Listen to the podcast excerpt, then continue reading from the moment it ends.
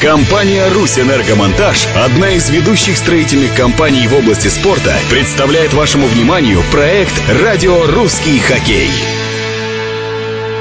Приветствую всех любителей русского хоккея. Как всегда, понедельник, 12 часов дня, и мы встречаемся на радио «Русский хоккей», чтобы поговорить о нашем любимом виде спорта. Я еще раз рад всех приветствовать. И огромные слова благодарности нашему генеральному спонсору, нашему меценату, если хотите, компании «Русь Энергомонтаж». Собственно, благодаря этой компании мы выходим в эфир, и вы можете узнавать все самые интересные новости из мира бенди.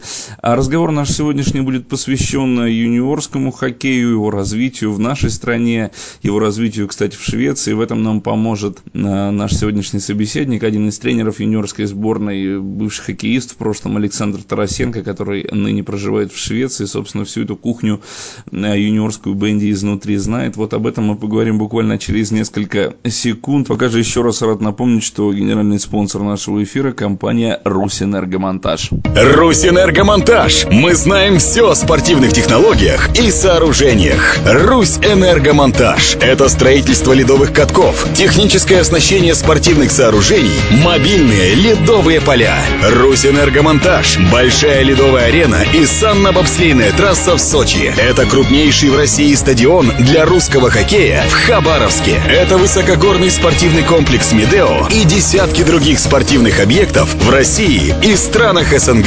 Русь Энергомонтаж. Мы открыты для сотрудничества со всеми клубами клубами, играющими в русский хоккей. Телефон в Петербурге 320 67 63. Русь Энергомонтаж. Фундамент будущих побед.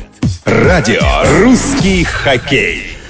Итак, друзья, мы наш эфир начинаем. Присоединяется к нам Александр Тарасенко. Александр, здравствуйте. Здравствуйте. Здравствуйте. Очень приятно нам с вами общаться. Нелегко, так скажем, было дозвониться до Швеции, хотя, казалось бы, чего тут. Главной нашей темой сегодняшнего разговора становится я уже даже не знаю, одну какую-то тему четко выделить трудно, да, но поговорим сначала о решающих матчах. Э, чемпионат э, Федерация Бенди, я знаю, определилась с датами проведения финалов хоккейного сезона. Вот об этом э, хочется начать, а потом уже дальше обо всем остальном поговорить немножко о нашем отечественном Бенди. Где-то что-то, может быть, какие-то сравнения, параллели. Но давайте начнем с того, что происходит в Швеции. Я знаю, что вы в Швеции давно живете, и, так скажем, мир Бенди знаете шведский изнутри очень хорошо хорошо. А, что там сейчас происходит? Вот, в частности, о проведении финалов сезона будущего расскажите. Да, совершенно верно. Я уже давно живу в Швеции и неплохо знаю шведские банди изнутри. Но то, что сейчас происходит, в общем-то, характерно для всего шведского общества, поскольку э, страна находится в летних отпусках – и то же самое применительно и к Шведской Федерации хоккея с мячом. Большинство активных э, работников которой сейчас находятся э, в отпусках и разъехались. Но перед тем, как э, покинуть свою работу, окончательно определились датами финалов следующего шведского сезона.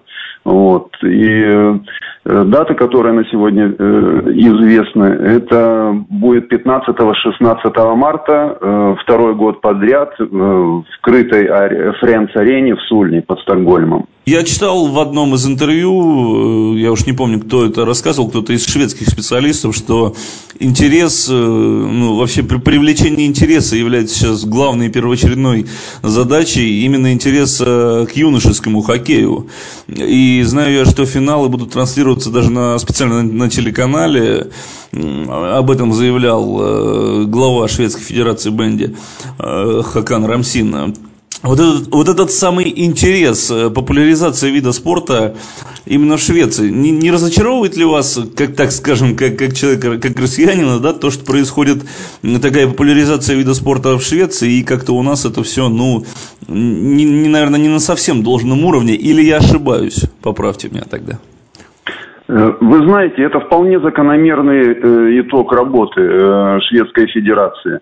То есть интерес, он греется, греется изначально и основывается на широком участии, массовом участии детей и старших возрастов в тренировочном процессе, в соревновательном уровне. То есть Э, самое главное достижение Шведской Федерации – это огромное число турниров, огромное число соревнований, и как следствие э, те э, команды, которые играют в хоккей с мячом за сезон, они проводят в разы больше матчей, чем их российские сверстники. Вот, наверное, это самое главное качественное отличие. Ну и дальше уже идет, естественно, Э, телевизионный интерес. Как известно, э, юниорс, молодежь, финал молодежного чемпионата э, транслировался по, по одному из центральных каналов в минувшем сезоне. В следующем сезоне планируется расширить телевизионные рамки и провести, провести трансляцию также из юношеского финала чемпионата Швеции. Вот. Поэтому Э, шведский детско-юношеский хоккей, в частности, развивается как э, шире, так и э, по своему количественному уровню. Саша, у меня такой вопрос. Вот э, все-таки я уже не, знаю, насколько это патриотично, не патриотично будет звучать, но тем не менее. А почему так происходит? Почему нету, ну нельзя же, да, сказать, что нету сейчас уж прям должного внимания там со стороны руководства федерации. Ну, ну есть, наверное, да, в России, э, есть это все, все эти предпосылки есть, просто, видимо, они не на таком, не на должном, что ли, уровне. Почему мы не развиваем вид спорта, в котором мы, ну, так скажем, исконно сильны, который наш вид спорта, в котором мы всегда диктуем условия? Почему у нас нас команды снимаются с соревнований Суперлиги. Вот два клуба отказались просто в них участвовать. Э, я не знаю, почему мы так не делаем. Это от чего? Это э, в чем разруха, так скажем, если она есть? Вы знаете, мне тоже прискорбно э, осознавать те факты, которые сейчас касаются наших даже команд мастеров. Я уже не говорю о том, что происходит на более низших уровнях. Есть, как в своем качественном, профессиональном отношении все это, конечно, э, удручает. Что говорить, если мы лишаемся команд мастеров Суперлиги? Казалось бы, Суперлига такой привлекательный э, такое привлекательное соревнование, да, где можно э, заявлять о своих амбициях в таком традиционном русском виде спорта.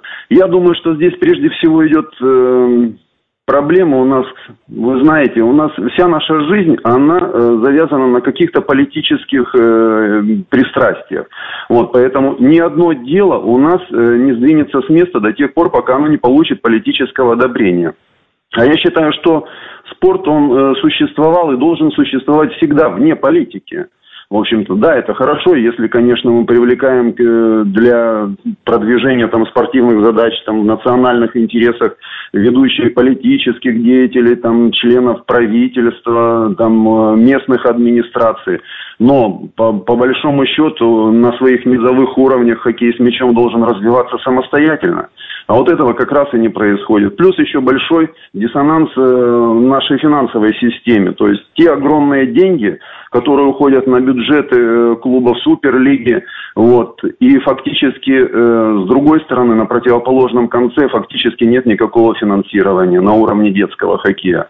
Вот сейчас вот Федерация хоккея с мячом опубликовала результаты э, юниорского выступления, э, юниорского чемпионата России. Ну и вот что получается у нас, что хоккеисты 95-го года рождения, это самый старший возраст у нас, которые участвовали в прошлом сезоне, всего провели, я вот смотрю, по 11-12 официальных игр. Вот тебе на. И при этом в чемпионате приняло участие, сколько у нас тут, 14 команд, наверное. Вот, вот вам примерно, если сравнивать э, э этот же уровень 95-94 года, к примеру, со Швецией, то шведские э, команд участвуют в чемпионатах страны на разных уровнях, ну, наверное, порядка 30, а то, может быть, и 40 команд. И играют они, э, соответственно, ну, наверное, по 40, по 50 матчей за сезон проводят. Вот о чем мы и говорим. Видите, еще в чем проблема? Я считаю, что тот регламент, который принимается клубами, который э, утверждается федерацией, он все-таки не выполняется до конца у нас. То есть он у нас существует как бы на бумаге, А в реальности он не существует, поскольку там есть такой пункт, что каждый клуб, который играет в Суперлиге, он обязан выставлять свои команды по всем возрастам. Ну, что мы видим на практике. То есть этого не происходит. Еще у нас не каждый клуб Суперлиги имеет свои фарм-команды, он не имеет э, свою детско-юношескую систему. Вот об этом и все идет. То есть у нас все основывается на амбициях, э, которые подкрепляются большими э, финансовыми влияниями для того, чтобы добиться результата на определенном уровне. А где у нас добиться можно результата? В Суперлиге, в чемпионате страны, выиграть чемпионат, стать призером, задекларировать какие-то успехи. А, а успехи на детско-юношеском уровне, они по большому счету никому не интересны я так понимаю. Поэтому-то идет... Э, нет четкой системы, мне так кажется. Хотя все-таки что-то, наверное, развивается. Вот, иной раз я смотрю, появляется и в России э, некоторые турниры, но, но, как правило, а, они не являются постоянными. Пожалуй, за исключением, вот, наверное, Сибирской детской лиги – а мне бы хотелось все-таки, чтобы и Федерация хоккея с мячом регулярно, кроме э, первенств России по всем возрастам, проводила еще и какие-то предсезонные турниры, курировала там какие-то предсезонные кубки, там э, по ходу э, сезона еще проводила турниры, в том числе и международные турниры, приглашали бы, выходили бы сильнее на контакты Э, со скандинавскими федерациями, приглашали бы в Россию скандинавские команды.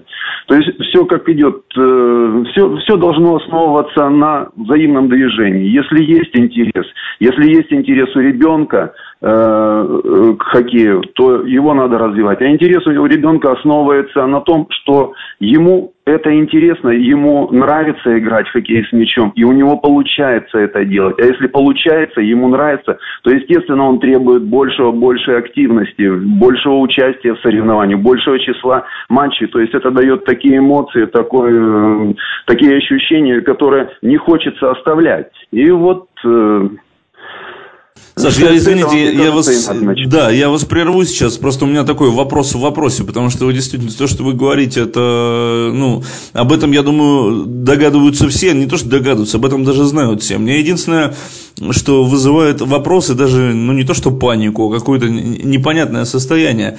А что же делать-то дальше-то? Как же вот этот самый интерес э, детский привлечь, да, ведь мы же понимаем, что дети не только сами должны хотеть, это же, наверное, какое-то влияние со стороны там взрослых, да, какой-то живой пример пример должен быть. Ну а какой у нас живой пример, если у нас матчи чемпионата мира финальные только показываются, там полуфинальные, то не под, отнюдь не по центральному каналу, да, команда между тем становится чемпионом мира. Ну это ладно. Так вот, первый вопрос, э, вопрос в вопросе.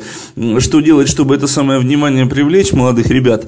И они, эти самые молодые ребята, они же есть, они же появляются, ведь я знаю, вы же один из тренеров юниорских наших. Э, они все-таки есть, значит, не, не все, наверное, так безнадежно, как? Э, да, на удивление. То есть ребята появляются. На удивление, что э, мы все еще продолжаем иметь своего рода там, таланты, откуда они берутся, э, в, том состоянии, учитывая то состояние, в котором находится наш детско-юношеский хоккей. Это удивительно. И удивительно еще то, что мы еще остаемся на более-менее конкурентоспособном уровне учитывая то, в каких условиях мы сейчас находимся, сравнивая нашу российскую инфраструктуру с возможностями в Швеции э, или там, давайте про Швецию говорить, поскольку это самая передовая на сегодня в мире хоккейная нация – вот. Поэтому, конечно, удивительно, но это еще раз э, говорит о том, насколько э, глубоки наши собственные ресурсы. И если мы все-таки сдвинем дело с мертвой точки, если мы все-таки выйдем из наи... самой низшей точки нашего развития, в которой, я считаю, наш детско-юношеский хоккей находится на данном этапе, то потенциал у нас огромный. Я думаю, что все-таки мы будем вне конкуренции. Ну а как, э, э, отвечая на вашу первую половину вопроса, как развить этот интерес э, у детей, как привлечь в массовом масштабе, ну здесь вопросы простые. Э, нужно создавать э, хоккейные площадки, нужно идти в школы, нужно набирать детей с э, их самого младшего возраста, там, с 7, с 8, с 9 лет, к примеру. То есть здесь ничего нового открывать не надо. В Советском Союзе была подобная практика, в Швеции сейчас это самое продолжается. То есть нужно, нужно поставить задачу и, и, и сдвинуть дело по направлению вперед я считаю. Ну, ничего особенного здесь предлагать не надо. Нужно выполнить просто определенный э, спектр работы, определенный спектр действий, которые направлены на достижение конкретной цели. Вот и все, я считаю. Но это все должно идти как и от федерации, так и от э, клубов в первую очередь на местах. Вот без этого вот взаимного интереса, потому что если у федерации один интерес, у клуба интерес другой, а у клуба, как правило, интерес ограничивается интересами самой главной команды, вот, поэтому э, на деле, а не на словах, я хочу подчеркнуть еще, потому что на словах все клубы подчеркивают важность собственных школ, собственных э, э, Э, детско-юношеских команд. Но на практике, конечно, не все следуют этим правилам и развивают. Все ресурсы практически поедает главная команда. Вот что я вам хочу сказать. Хотя за счет главных команд я считаю, что э, при определенном проценте соотношений там в клубных э, бюджетах могут существовать и все очень даже неплохо. И фарм-клуб, и юниорские команды, и юношеские, и так далее, и так далее, по иерархии вниз до самых маленьких. Хотя то, что касается самых маленьких, э, я считаю, здесь инициатива в большей степени идет все-таки от, э, не столько от детских тренеров, сколько еще от родителей. Поэтому те преподаватели, те педагоги, которые начинают набирать в секции хоккея с мячом детей самого маленького возраста, им еще очень важно установить хорошее взаимоотношение с родителями этих детей, убедить их в этом, то, что да, они отдают детей в правильные руки, что хоккей с мячом того стоит, он приносит пользу, не, сто, не только физически, еще, но и в перспективу он может вывести ребенка на определенно высокий социальный уровень, помочь человеку сформироваться, добиться э, каких-то целей э, в спорте, то есть стать финансово состоятельным человеком в будущем, это остается на карте. Конечно, и это один из привлекательных факторов нашей сегодняшней жизни. Вот, потому что перспективы э, профессионального э, хоккеиста сегодня довольно-таки привлекательные для всех. И это вот обеспечивает определенный приток Э, в секции в самом юном возрасте. Все хотят вырасти в хороших профессионалов, при этом играть, добиваться результата и зарабатывать еще при этом хорошие деньги. Соглашусь вот. с вами. Главное, чтобы только здесь деньги не вставали на первое место. Тут же у нас обычно идет подмена ценностей, что называется. Мы-то думаем об одном и хотим получать результаты, а люди думают о деньгах. Ну, дай бог, чтобы, дай бог, чтобы таких были единицы. Э, Саш, такой еще у меня к вам вопрос. Э, вот он сейчас просто в процессе созрел. Мы говорили о том, что как привлечь, как, как достичь и о том, что интересно. Я просто подумал, вот смотрите, на самом же деле все эти моменты, так скажем, с фарм-клубами, с дополнительными, все же это можно решать э, там, на уровне отдельно взятых турниров, как, как это делается, собираются команды, я не знаю, там в одном городе и по какой-то круговой системе все это разыгрываются. Если уж они э, ну, не решаются тратить огромные деньги, играя в течение всего года с разъездными перелетами, наверное же можно находить какие-то другие схемы, правильно или нет?